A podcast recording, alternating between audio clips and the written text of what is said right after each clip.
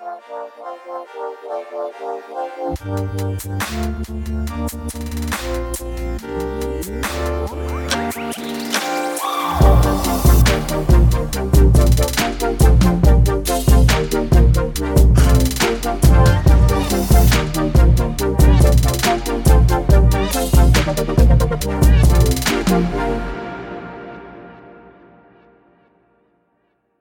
moi kaikki sadat tuhannet miljoonat FutuCast-fanit, missä ikinä kuuntelettekaan.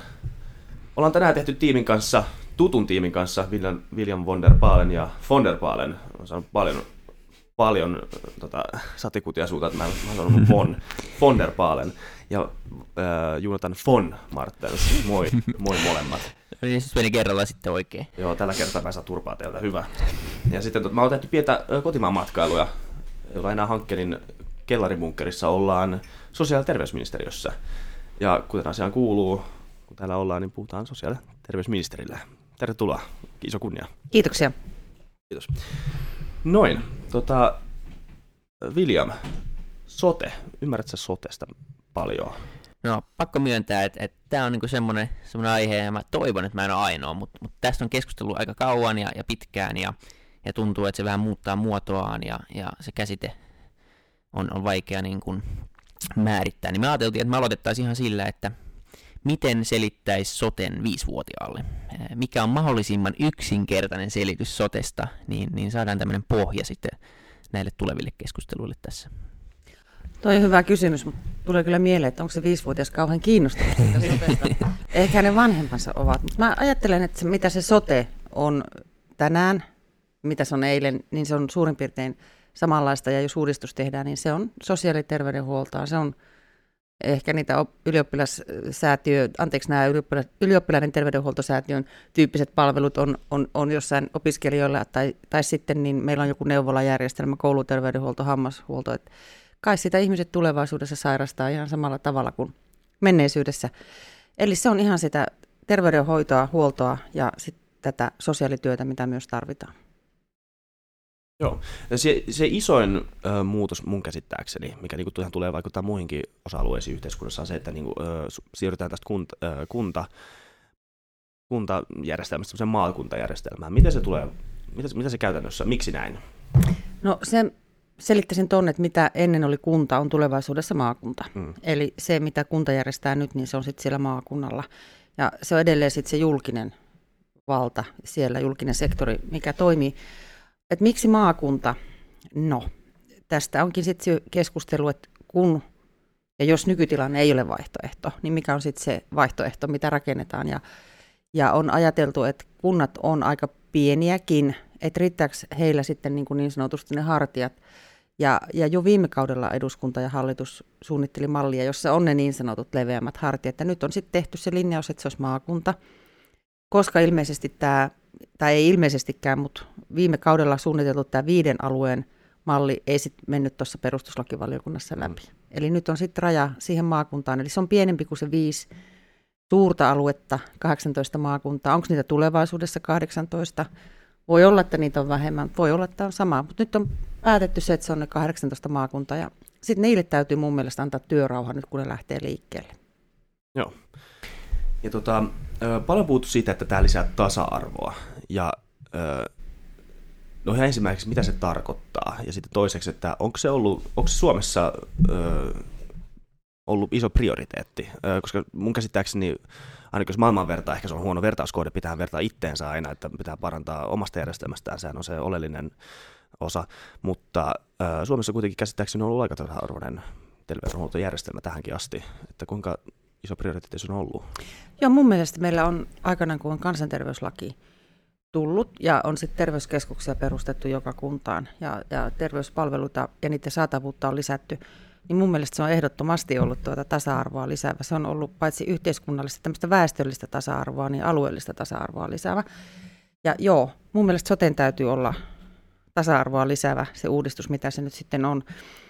Ja tuota, mä ajattelen sen niin, että meillä olisi niitä terveyspalveluja saatavana samalla tavalla väestöllisesti ja alueellisesti, mutta onhan se nyt sanottava ihan rehellisesti kuitenkin, että ei tämän uudistuksen jälkeen Utsioilla edelleenkään ole 50 kilometrin välein terveyskeskusta. Sieltä on edelleen se 165 kilometriä Ivalon terveyskeskukseen, mutta että siellä Utsioilla on kuitenkin se yksi terveyskeskus, mikä on niin tärkeää. Ja, ja onhan meillä nykytilanteessakin siis kuitenkin alueellisia eroja, mutta että me voitaisiin tasata niitä jollakin tavalla. Joo. Ja tämä on, tämä on semmoinen, mä en nyt halua kuulostaa elitistiseltä kaupunkilaiselta, ja nyt kun mä sanoin tämän, niin mä tuun kuulostaa elitistiseltä kaupunkilaiselta. ja älä ikinä pohjusta noin. Joo, ei, ei, ikinä kannata sanoa noin, mutta tota, se tulee kuitenkin. tota, ja mä, pitää myös sanoa, että mä harkitun tätä mielipiteitä noin kaksi minuuttia, että tota, sekin pitää muistaa. Mutta tota, jos miettii sitä logiikkaa, että, että tota, jos ajatellaan resursseja terveydenhuoltoon eri maakunnille, paikakunnille, as, harvaan asuttuihin alueisiin, niin eikö semmoinen pienehkö urbanisaatio olisi myös niin kuin, tota, osa tätä ratkaisua, että keskitetään niitä ihmisiä, autetaan ihmisiä muuttamaan alueelle, missä niitä palveluita on. Toki tämä on vain vaikeita vähäosaisille ja vanhimmille ihmisille, mutta tota, eikö se olisi hyvä strategia, joka tavallaan niin kuin auttaa itseään Mm, kaupungistumaanko? No, Joo. mä luulen kuitenkin, että, niin, no, mutta että ihmiset, jotka muuttaa esimerkiksi harvaan asutulle seudulle tai haja-asutusalueelle, niin kyllä kai he tekevät sen valinnan itse tietoisena siitä, että ei niitä palveluja ole ihan niin mm. paljon kuin kaupungeissa. Ja kuitenkin, että on joku tapa hankkia palveluja, vaikkapa se auto, jolla mm. voi sitten ajaa sinne kirkonkylälle. Tai se, että, että käytännössä kai nyt kuitenkin tämmöinen työikäinen ihminen aika vähänkin niitä peruspalveluja sitten loppujen lopuksi tarvitsee, että ei ole niin, niin riippuvainen siitä, mutta että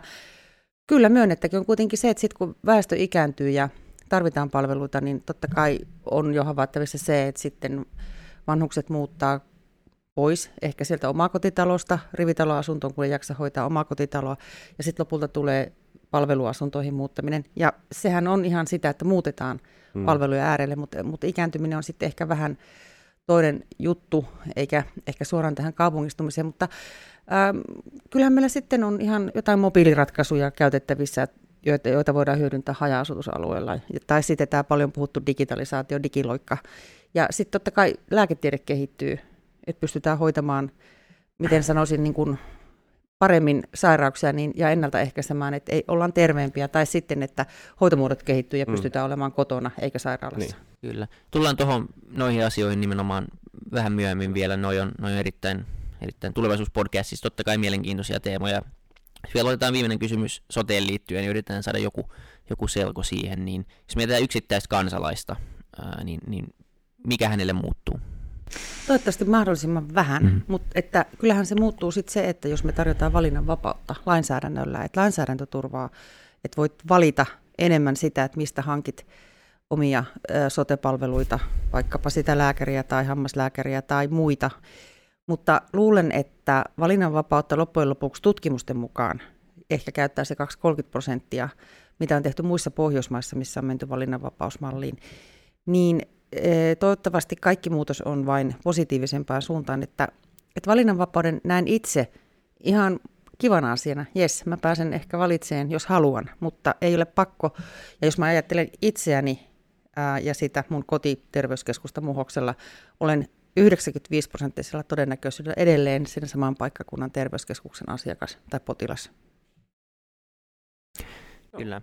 Jos otetaan kiinni vähän tuosta digitalisaatiosta ja, ja kotihoidosta ja, ja vastaavista, niin, niin jos nyt mietitään tätä uudistusta, mitä tehdään, niin me, onko siinä riski, että me ollaan taas vähän myöhässä?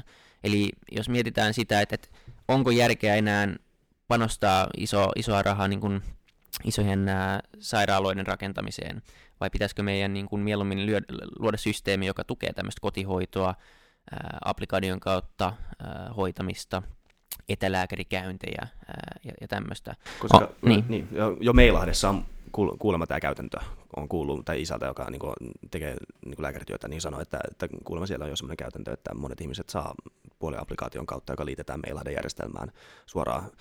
Tota, Meilahti saa suoraan on demand, tai siis real-time feedbackia potilaan terveystilasta, ja sitten kun hälytys tulee, niin hälytys tulee, ambulanssi lähetetään sinne paikan päälle. Niin tota, eikö tämä ole, tämähän on kustannusystävällinen asia ja tota, myöskin potilaalle hyvä asia. Pääsee olemaan omassa kotonaan, ei semmoisessa ahdistavassa sairaala-olosuhteessa. Mm. Joo, totta kai digitalisaatiota pitää hyödyntää ja ollaanko jäljessä, niin voi olla, että jossain mielessä ollaankin, mutta toisaalta kyllä mä uskon, että Suomessa on hirvittävän paljon osaamista myöskin tuota ITC-alalla, että tuota, et, et, tuota, et kyllä me pystytään olemaan siinä kehityksen, kehityksen aalloharjalla. Ja sitten, että mitä tulee tuohon sairaaloiden rakentamiseen, niin kyllä, jollain lailla mä uskon, että tämä on tulevaisuutta, että se kiinteistömassan määrä tulee vähenemään. Mm-hmm. Eli sairaalakiinteistöjä tulee poistumaan käytöstä.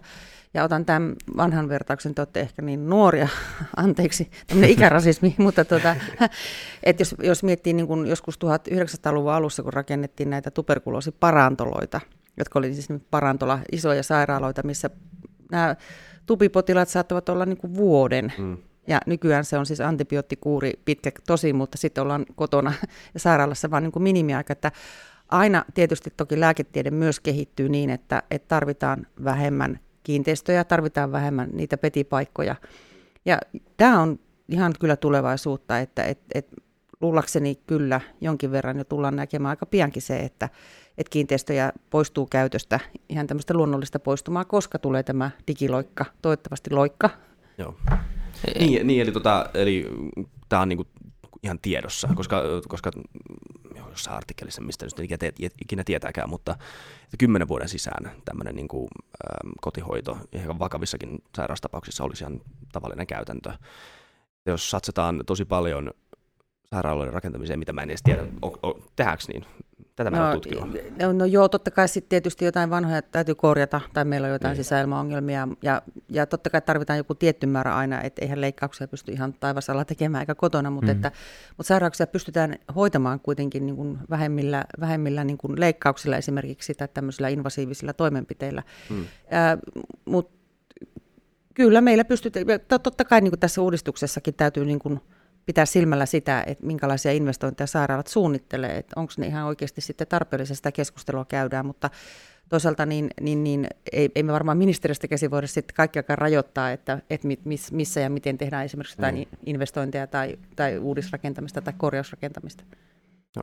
Onko se digitalisaatio ollut, jos ottaa vielä kiinni soteen ja, ja liitetään sitä tähän, niin onko se ollut niin teemana ää, vahvasti, että, että miten pystytään niin kuin, me ollaan luotu se malli, joo, mutta, mutta onko siinä luotu niin kuin digitalisaation ympärille sitten eh, malleja, millä, millä pystytään tehostamaan niin kuin esimerkiksi näiden syrjäseutujen sitten joo. sairaanhoitoon, niin onko se ollut mukana niin kuin tietoisesti Kyllä, jo tässä joo, vaiheessa? tässä on ihan oikeasti niin, kuin niin sanotusti sote, digi, digisote mukana, mutta mä en ole ihan niin kuin sen alan nyt joo. tässä, tai sen valmistelun päällä niin sanotusti, että toista ministeriä voitte käyttää sitten varmaan käydä haastattelemassa mun jälkeen. Kuka? Saa ilmi antaa. Tietysti totta kai täällä on myös ministeri Rehula ja ministeri Joo. Vehviläinen, jolla, jolla on myöskin nämä asiat tässä Joo. reformissa mukana. Kyllä, kyllä. Kysytään, jos olisi hetki, hetki aikaa. Joo, Joo okei, okay, just näin. Jos mietitään sitten niin kuin semmoista erittäin maailmalla kasvavaa, nopeasti kasvavaa asiaa, eli elinjään pidentymistä, joka on aina ollut. Se on niin, niin pitkään nyt kun ollaan eletty, niin se on pidentynyt.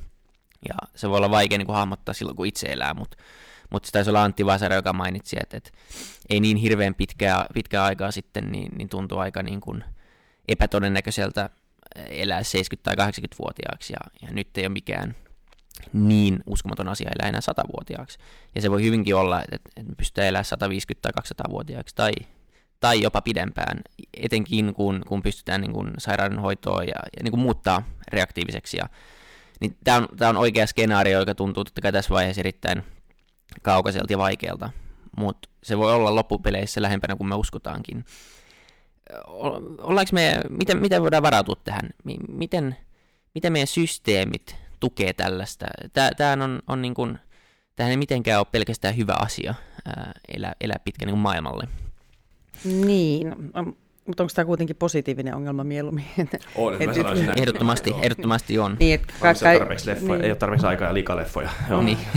et ei, ei, ei, ole, ei ole kauhuleffassa eletä kuitenkaan. Okei, okay. tota, joo, tämähän on totta, että et eliniä odote, että mitä se nykypäivänä, kun tyttölapsi syntyy Suomessa, niin kyllä mennään pitkästi yli 80 vuotta, mm-hmm. että on elinjään odote. Niin tota, kyllä siihen niin täytyy, täytyy valmistautua. Tuossa mainitsinkin jo sen, että tuli tästä asumisesta puhetta, että se on varmaan semmoinen juttu, että me tarvitaan juuri niin näitä vanhus, vanhusten asumispalveluita juuri siinä muodossa, että jos ei enää yksin pärjätä. Ja siihen varmaan kehittyy uusia tapoja. Esimerkiksi mä oon puhunut nyt, että perhehoitoa pitäisi kehittää vähän niin kuin perhepäiväkoteja, niin onko sitten vanhusten päiväkoteja tai sen tyyppistä. Mutta mä toisaalta ajattelen myös sit sillä tavalla, että, että kun nyt eletään pidempään, niin myös eletään terveempänä, koska meillä hoidetaan ja, ja ennaltaehkäistään sairauksia, ja, mutta me täytyy jatkossa tehdä tämä asia myöskin yhtä hyvin, että et vanhukset ovat hyväkuntoisia, terveitä, ja sitten, että otetaan kiinni niistä ongelmista, mitkä on aika ilmeisiä myöskin vanhusväestöllä, että vanhusten yksinäisyys voi olla totta, ja on jo totta tänä päivänä. Mm. Eli tuota, sekin on ongelma, eikä silloin ei ehkä voida hyvin, jos, on, jos kärsitään, nimenomaan kärsitään yksinäisyydestä. Joku voi olla ihan erakkona onnellisena, mutta et, et jos yksinäisyys on ongelma. Eli me on ja ei valmistauduttu siihen, mutta tuota, sitten ajattelen niin kuin suomalaisen koulutuksen kautta, että meillä koulutetaan vanhusten, vanhusten hoitoon siis erikoistuneita lääkäreitä, geriatreja, sitten vanhustyöhön erikoistuneita sosionomeja, sosiaalialan työntekijöitä tai sitten vanhustyöhön erikoistuneita hoitotyöntekijöitä. Et, et meillä on kuitenkin niin kuin koulutusta ja osaamista sitten myöskin, ja sitten mikä tarvitaan vielä ehdottomasti, on joku yliopistollinen tutkimus. Että tehdään tutkimustyötä tästä asiasta, sitten tutkimustyöstä siirrytään käytännön sovelluksiin näissä asioissa, mitä niin kuin nostin esille. Mutta muuten mä luulen, että se on ihan semmoista kuitenkin perustyötä, mitä tehdään niin kuin kaiken ikäisten kansalaisten hyvinvoinnin eteen. Että on, on terveyttä, on, on verkostoja, on yhteisöllisyyttä. Että mistä kaikesta se hyvinvointi koostuu. Mutta joo, asumispalvelut on varmaan semmoinen asia, mihin täytyy tulevaisuudessa kiinnittää huomiota. Ja sitten tietysti, että kyllähän siinä tietenkin se eläkkeellä aika, oloaika venyy tai tavallaan pitenee, että sitten niin eläkkeet turvataan myöskin tulevaisuudessa heille riittävä toimeentulo. Tuossa aikaisemmin se, että äh, kiinni siihen, sanoitte, että kun eletään pidempään, niin se myös tarkoittaa epäsuorasti tai aika suorastikin sitä, että eletään terveellisemmin. Ja äh, se liittyy varmaan aika pitkälti myös ihmisen yksilöllisiin elä, elämäntapamuutoksiin, henkilökohtaisiin päätöksiin. Ja siitä tullaan sitten siihen kysymykseen, että mikä on yksilön vastuu terveydenhuollon ylläpitämisestä nyt ja tulevaisuudessa, miksei tulevaisuudessakin, kuinka tärkeänä osana se tulee olemaan.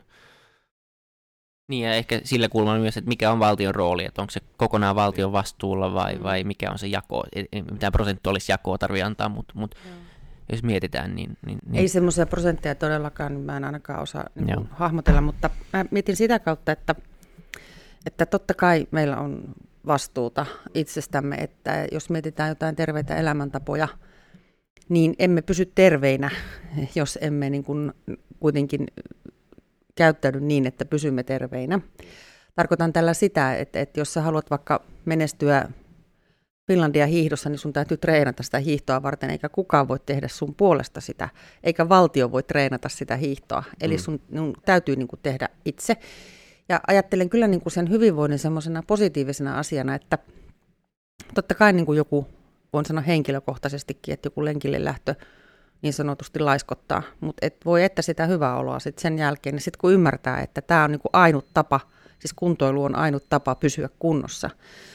Ähm, mutta se, että eihän kaikki jaksa tai on hetkiä, et, että se ei ole niin kirkas se ajatus päässä, että tuota, äh, hyvinvointi on niin kuin oma, omalla kontolla aika pitkälti, niin tota, tarvitaan myös varmaan semmoista tukea ja tsemppaamista ja terveyskasvatusta. Esimerkiksi kuitenkin se on aika hyvä asia, että koulussa opetetaan, lukiossa on, on joku terveystieto tullut niin kuin ihan, ihan tuota, pysyväksi osaksi ja myöskin ylioppilaskirjoituksessa voi kirjoittaa. Ja siihen aikaan ei ollut kuin minä, mä oon ollut lukiossa. Eli tota, se on äh, tämmöistä monihallinnollista, poikkihallinnollista toimintaa, että, että se hyvinvointi niin korostuu, korostuu monessa, monessa yhteiskunnallisessa merkittävässä paikassa. Mutta yksi asia, missä mun mielestä ö, hyvinvointi pitää olla aina läsnä, niin on perheet. Et perheessä on hyvä olla, lapsilla on hyvä olla. Sitten siellä on vaikka niitä harrastusmahdollisuuksia. Joku tähtää huippuurheiluun, joku ei. On joukkuepelejä. Tarvitaan niin, huippurheilussa esimerkiksi tähtiä. Me tarvitaan esikuvia, ainahan me tarvitaan niin esikuvia johonkin kirittämään, johonkin harrastukseen. Mutta perhepolitiikka olisi semmoista, että se niin kuin loisi hyvinvointia tai sitten peruskoulu, missä esimerkiksi vietetään suunnaton osa elämästä.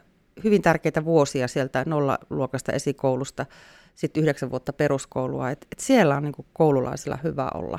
Ja siellä luodaan sitten semmoista yhteisöllisyyttä, hyvinvointia, terveyttä monella tavalla. Ja siihen vaikuttaa tietysti Suomessa aika ainutlaatuinenkin öö, tämmöinen siis kouluruokailu, että meillä on jo ollut vuosia kouluruokailu. Sen menee, siis merkitys on korostunut tietysti silloin varhaisina vuosina, kun se on niin kuin luotu. Mutta sitten joku koululiikuntatunnit tai sitten muu yhteisöllisyys, ei se ole pelkästään liikuntaa. Että hyvinvointi on sitten semmoinen sosiaalinen hyvinvointi. Mm. Että, ää, yksilön vastuu, joo, kyllä, mutta sitten myöskin, että me otetaan niin porukalla vastuu sitten semmoisesta yhteisöllisestä hyvinvoinnista. Mm. Herättää niin. sen kysymyksen yleensä tämmöiset niin digitalisaatio kauhukuvat on yleensä mun mielestä vähän irvikuvia. Mutta kyllä mä muistan, että mä kävelin viime pari viikkoa sitten mun kaverin kanssa hänen kotikadullaan ja hän teki sen huomioon, että ei siellä ollut mitään lapsia ulkona leikkimässä mm. ja kaikki on siellä sisällä leikkimässä iPadeillään oli se teoria, mikä varmasti pitää paikkansa ihan jännäksi nähdä, että mitä, miten asiat tulee muuttumaan, koska mm. tämä kuitenkin on asia, me olla, vaikka me ei haluta sitä välttämättä, vaikka kaikki ei halua sitä hyväksyä, niin me ollaan kuitenkin biologisia olentoja ja meillä on tämä meidän li, liha, tota, lihaväline, jolla me eletään ja siitä ei päästä eroon. Tämä, tämä on vähän pelottavaa, kun, kun tämmöiset vähän päälle 20 alkaa tämmöistä silloin, kun minä olin nuori niin. meininkiä, mutta tota, se, se, mut, Muistan vielä sen, kun... mutta se on ihan fakta, äh, niin kuin Antti Vasara sanoi, että ei saa sanoa, mutta mut se on kyllä kuitenkin totta, äh, että me, me leikittiin itse kyllä niin kuin, mä muistan ainakin itse, että, että tosi, tosi paljon oltiin joka päivä pelaamassa jalkapalloa tai, tai mitä tahansa, ja, ja se on ehkä jossain määrin muuttunut. Mutta se voi olla myös, että me eletään tällä kaupungissa ja me ei huomata sitä ja, ja, ja näin. No mutta onhan se totta, kyllähän niitä, kaiken ikäinen väestö muuttuu tietysti teknologian kehittymisen myötä, että sitten kun on tullut ensimmäiset mustavalkotelevisiot, niin sitten on siirrytty sohville katsomaan sitä televisiota, siis minun lapsuudessani. Joo, mutta että olisiko kuitenkin sitten tämä digitalisaatiokin sitten väline siihen, että sitä kautta lähdetään kuitenkin sitten tekemään sitä muutosta siitä hyvinvoinnista. Mm. Et, et, onko muuta tietä, kun ehkä sieltä kautta sitten vaikuttaa. Niin ja se on niin kuin pakko muistaa, että digitalisaatio ei ole minkään syy. Se on, se on niin kuin vaan asia, joka tapahtuu, ja se on sitten meistä kiinni, miten me käytetään sitä apuvälineenä. Tästä tuli tämmöinen skenaario vielä mieleen, tai malli, jossa kun, kun puhuit siitä, että Totta kai perusta pitää olla kunnossa ja se lähtee kouluista ja perheistä ehdottomasti, mutta pystyttäisikö me jotenkin myöhemmällä iällä myös insentivoimaan niin kuin hyvinvointia? Sillä tavalla esimerkiksi tämä on nyt ihan heittoja ja tämä tuli tässä, mutta niin kuin leikitään ajatuksella. Eli, eli palkitaan niin kuin kansalaisia siitä, että ne elää terveellisesti, koska sehän on niin kuin valtion etu. Me, me maksetaan vähemmän sairaanhoidosta ja, ja meistä on vähemmän niin kuin haittaa, jos näin, näin karkeasti voi sanoa ja pystytäänkö me esimerkiksi verokevennyksin tai jollain muulla tavalla niin kuin palkitsemaan tämmöistä, etenkin kun tulevaisuudessa pystytään mittaamaan niin tarkasti ihmisen elämäntapoja. Onko tämä malli, joka niin kuin, tässä on paljon ongelmia totta kai, äh, loukataan yksityisyyttä ja, ja datahallintaa ja tämmöistä, mutta niin teoriatasolla äh, voisiko tämmöinen toimia? No musta on hirvittävän hyvä, että tästä keskustellaan. Ainahan on puhuttu jostain sokeriverosta tai läskiveroista. niin tuota, mm. Joo, mutta tota, mm, pakko on tietysti vähän huono sana, että mm-hmm. et lähettäisiin jonkun tämmöisen järjestelmän kautta, verotuksen kautta, niin tuota, mutta sitten taas jos se kannustaa, niin kannustaminen on ihan positiivista. Mutta tota, ää, yksi nopea keino mun mielestä tällä hetkellä on hyvät esimerkit, että jos niitä saataisiin sitten niin kuin kunnista toiseen vietyä. Ja tota, ää, mulla oli ilo tutustua tuossa Kokkolassa sellaiseen kuntolaitteiden valmistajan kuin HUR. Ja tota, he tekevät erityisesti ikäihmisille suunnattuja kuntolaitteita, että siitä voidaan rakentaa tämmöinen ikäihmisten kuntosali, jolla on ollut hyvä suosio. Suosittelen, jos haluatte haastatella, niin tämmöistä ikäihmisten kuntoilua. Että siellä ihan oikeasti siis eläkeläiset todella mieluusti tulee kuntosalille. Sitten se on sitä yhteisöllisyyttä. Joo. Sitten siellä äh, on niin kuin tietokoneella ohjelmoitu tämä kuntoilu, siis laitteiden kautta, jossa voit seurata niitä suorituksia ihan siis näin heti saat sieltä taulukot, tilastot. Tai ihan vaikka sitten sitä ää, kunnon kehitystä, että voit ikäihmisenäkin parantaa kestävyyttä, lihasmassaa, ylipäätään sitä omaa hyvinvointia. Tietenkään vanhuutta se ei poista, mutta tuota, sitä tapaa, että millä otat sen vanhuuden vastaan.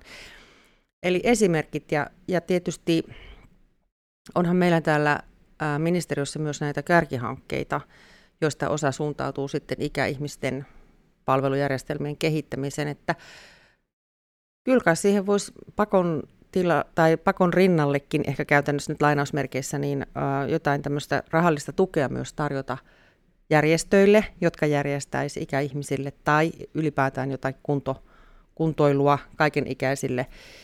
Niin, niin, niin. Mutta Pidän ajatuksestasi nuori mies juuri sitä, että käydään sitä keskustelua, että kannustetaanko ja millä tavalla mm. ja voidaanko verolla, veroratkaisulla esimerkiksi tukea. No se on niin kuin sanoit, että vaikea rakennella, mutta te olette tulevaisuuden sukupolvi, pitäkää tätä keskustelua yllä. Mm. Joo. Ja pitää mun mielestä kuitenkin huomioida, että onhan suomalaiset keskimäärin aika hyvä kuntoisia. Jos katsoo, ihan vaikka kadullakin näkee, jos katsoo, että ihmiset, tota, niin, että kyllä Suomessa ei ole tämmöistä niin kuin Amerikan tai tota, Englannin ongelmaa, että on ylipainoa joka puolella tai niin kuin huonoa, vakavaa, tota, vakavia sairauksia, tämmöisiä niin kuin huonosta ruokavaliosta tai huonosta elämäntavoista. Mm. Musta tuntuu, että se voi olla jopa Suomen niin kuin pimeiden talvien yksi näitä hyötyjä, että ei oikein mitään, teke, ei ole mitään tekemistä ulkona, niin mennään salille. Mm. Joo, joo, näin olen ymmärtänyt, että, että, että monessa muussa maassa esimerkiksi ylipaino on paljon mm. vakavampi ongelma ja sehän on myös terveysriski. Mm. Jo, tämä on ensimmäinen kerta ihmishistoriassa, kun enem, enemmän ihmisiä kuolee niin kuin ylipainoon ja niin kuin, kun, kun nälänhätään. Se on aika uskomaton, jos sitä miettii hetken. Kyllä, joo. Kyllä. Ja tota, tämmöinen, kesku- kysymys tuli, tota, puhuttiin Antti Vasaran kanssa, joka oli tosi hyvä jakso mun mielestä. Me, tullaan, me tullaan siteraamaan sitä jaksoa pitkään Joo. ja kauan. Tota, me puhuttiin ö, vähän lääketieteestä ja lääketieteen tulevaisuudesta ja siihen liitty, liittyvistä asioista. Ja tuli geneettinen manipulaatio tuli puheeksi. Eli äh, lyhyt kiteytys, äh, että sikiövaiheessa, jos DNAta pystyy manipuloimaan ja on myös puuttu siitä toisesta puolesta, että pystyy niin kuin valitsemaan lapsen silmän värin ja hiusten värin ja kaikkea tämmöisen. Mutta jos puhutaan tässä nyt pelkästään sairauksista, että saira, saira, saira, en edes yritä sanoa tätä sanaa loppuun, ja tota, erilaisten vammojen tota, ennaltaehkäisyssä, niin tota, mikä on teidän eettinen mielipide, henkilökohtainen eettinen mielipide, että onko tämä asia, mitä pitäisi tukea Tuota, tai tukisitteko tämmöistä? No tuota, hyvin varovaisesti voisin tukea. Eli ymmärrän sen, että niin kun saadaan lapsen syntyminen perheeseen on varmasti tietyllä tavalla järkytys ja, ja sairaus voi olla hyvinkin myös paljon kärsimystä, semmoista hoitokärsimystä esimerkiksi, tai sitten jostain, jostain geneettisestä sairaudesta johtuvaa, että et on kipuja, ja ylipäätään niin kuin, no siis se on ehkä ei toivottava tilanne, vaikka ymmärrän kyllä, että, että vammainen lapsi on varmasti yhtä rakas tietenkin kuin, mutta että kyllähän sekin on ihan totta, että, että aika yleisesti sanotaan, että kunhan nyt vain on terve lapsi, kun syntyy, että, että terveys sinänsä on se arvo, mutta hyvin varovaisesti suhtaudun. Mutta kyllähän ää, lääketieteen kehittyessä on aina käytävä eettistä keskustelua. Ja varmaan siinä vaiheessa, kun esimerkiksi jotain keinohedelmöityksiä on aloitettu, niin siihen on suhtauduttu varmasti ihan samalla tavalla, että mikä tässä on se eettinen raja ja näin päin pois. Ja sitä keskustelua toki käydään edelleenkin. Ähm, se voi, tämmöinen geneettinen äh, hoito tai, tai vaikuttaminen tai, tai manipulaatio on vähän, vähän myöskin negatiivinen sana, niin olla hyvin rajattua, hyvin valvottua ja mielestäni keskittyä vain sairauksien hoitoon ja silloinkin hyvin kontrolloidusti niin, että tapauskohtaisesti mennään eteenpäin. Että luin artikkelin jossain vaiheessa, että on parannettu tämmöisiä niin sanottuja mitokondriosairauksia, jotka ovat hyvin vakavia siis äh, tälle syntyvälle lapselle. Ja sitten kun on se ihminen, joka on niin kuin parannettu sairaudesta sikiövaiheessa, niin onhan se hänelle aivan valtava asia henkilökohtaisesti, että tuntuisi niin kuin pahalta sanoa, että sinulle juuri ei olisi saanut tehdä näin, mutta tuota, mutta tämä on, sillä tavalla olen, olen hyvin varovainen tämmöisten asioiden kanssa, että hyvin, hyvin niin kuin täytyy olla tarkkarajaista, mm. että niin kuin tämä silmien värikeskustelu ja hiusten värikeskustelu kuulostaa kyllä jossain määrin jopa kummalliselta, vähän niin kuin mm. kauhuleffassa oltaisiin, että tuota, e, no en tiedä, mutta että sairauksia mielestäni joo. niiden parantamista voidaan tarkastella. Yes, okei. Okay. Tota, joo, William, onko mitään niin, sitten tuohon vielä ehkä kommenttina, niin, niin mä luulen, että toi on ehkä se, se hyvä lähestyminen alkuun. Äh, onhan se niin, että jos sairauden pystyisi parantamaan ja kukaan ei kärsisi siitä suoranaisesti, vaan päinvastoin se, se parantaa elämänlaatua ja se mahdollistaa paremman elämän, niin, niin ainakin oma henkilökohtainen etiikka sanoo, että se on täysin, täysin ok. Sitten jos mietitään, mitä tapahtuisi, jos aletaan valitsemaan hiusväriä ja, ja tämmöistä, niin, niin se ehkä ei ole toivottavaa. Plus, että, että semmoinen saattaa sitten joko alkuun korostaa, ää, korostaa niin kuin ihmisten välisiä eroja todella rajusti, koska se tulee maksamaan alkuun niin paljon kuitenkin. Mm. Mutta mi- mihin se voisi johtaa sitten pitkällä välillä. Ja, ja siinä voi mennä vaikka iloelämästä tuollaisessa touhussa, että tuota, ilo ja jännitys, että eikö se ole ihan kiva, jos odotetaan vauvaa perheeseen, että mm. no niin, että niin, minkäla- minkälainen sieltä tulee. Ja niin hän saa tulla sellaisena kuin hän Kyllä. on alkunsa saanut. Niin, ja, ja sehän on niin kuin, koko funktio on se, että, että niin kuin, se on kahden geenin yhdistymistä ja sieltä tulee uniikki lopputulos. Ja, ja se, on, se on koko, näin se on toiminut kautta aikojen. Ja sitten taas jos mietitään niin kuin pitkällä aikavälillä, mitä tapahtuisi, jos aletaan oikeasti manipuloimaan jokaisen ihmisen geenejä, niin kaikista tulee loppupeleissä aika samanlaisia. Mm. Ja yhteiskunnalla on erittäin tärkeää myös se, että meitä on hirveän erilaisia. Jos kaikki on samanlaisia, kaikki haluaa samoja asioita, kukaan ei unelmoi toivo enää. Ja ei ole, ei ole myöskään, jos ei ole eroja ihmisten välillä, poistetaan yksi perusfunktioista, niin tämmöinen aspiraatio ja unelmoiminen. Ja, ja myös tietynlainen kateus on erittäin tärkeää yhteiskunnan pyörimiselle. Se, se niin kuin mahdollistaa monen asian, jos nämä kaikki poistetaan – niin äh, meistä tulee niin kuin robottiyhteiskunta. Kyllä. Mutta se on, se on yksi tämmöinen niin kuin iso askel tai semmoinen kynnys, mistä puhutaan, että milloin lääketieteestä, milloin lääketieteen lakkaa olemasta pelkästään parantava tiede, siitä tulee ihmiskehoa kohentava tiede. Että missä vaiheessa pystytään silmät jo terveessä vaiheessa muuttamaan bionis, bioniseksi tota, silmäksi ja ja tämä on, tämä on semmoinen asia, että kun tämä tapahtuu yhdessä maassa, niin miten sen, estä, miten sen estetään? Tai, tai ei välttämättä estetään, vaan miten siinä pystytään mukana, on se toinen kysymys. Joo, just tämä on se syy, miksi tarvitaan eettistä pohdintaa, mm. tarvitaan myöskin sit ihan tähän hoitotyöhön, käytännön hoitotyöhön ja lääketieteeseen nämä eettiset lautakunnat, jotka tekevät tätä mm. työtä. Mm. Kyllä. Hyvä, meillä on pieni hetki aikaa vielä. Me kysytään jokaiselta vieraalta aina loppuun yksi kysymys. Se on sama kaikille me huomattiin alkuun, että se ehkä ei ollut niin maailman hieno, hienommiten, parhaimmiten muotoiltu kysymys, eli se on vähän uudestaan muotoiltu. Meidän kysymys on, että mikä on Suomen yksi iso ongelma ja miten se ratkaistaan. Ja sen voi, siihen voi vastata just niin kuin omalta kulmalta tai, tai ihan, ihan miten haluaa, mutta tämä on aina mielenkiintoista. Voin ymmärtää tämän kysymyksen ihan niin kuin haluan. Okei. Kyllä. No, mutta jos otetaan, ote, joo, otetaan yksi iso ongelma, ää, minkä haluaisin, että pystytään ratkaisemaan. Se ei tapahdu tänään, koska se on niin iso, että jos se olisi ollut helposti ratkaistavista, niin sehän olisi jo ratkaistu. Mutta mun mielestä tämän hallituksen ja tulevan hallituksen täytyy puuttua asiaan nimeltä nuorisotyöttömyys ja nuorten syrjäytyminen. Hmm. Eli tuota, täytyy niin sanotusti pelastaa meidän Suomen tulevaisuus tietyssä, tietyllä tavalla, ensinnäkin yksilötasolla, että onhan se niin tragedia, että jossain kaksikymppisenä tai nuorempanakin sä syrjäydyt kaikesta ja ää, jäät vaille mahdollisuuksia, mitkä olisivat käytettävissä tai otettavissa ehkä pienellä koutsauksella niin sanotusti.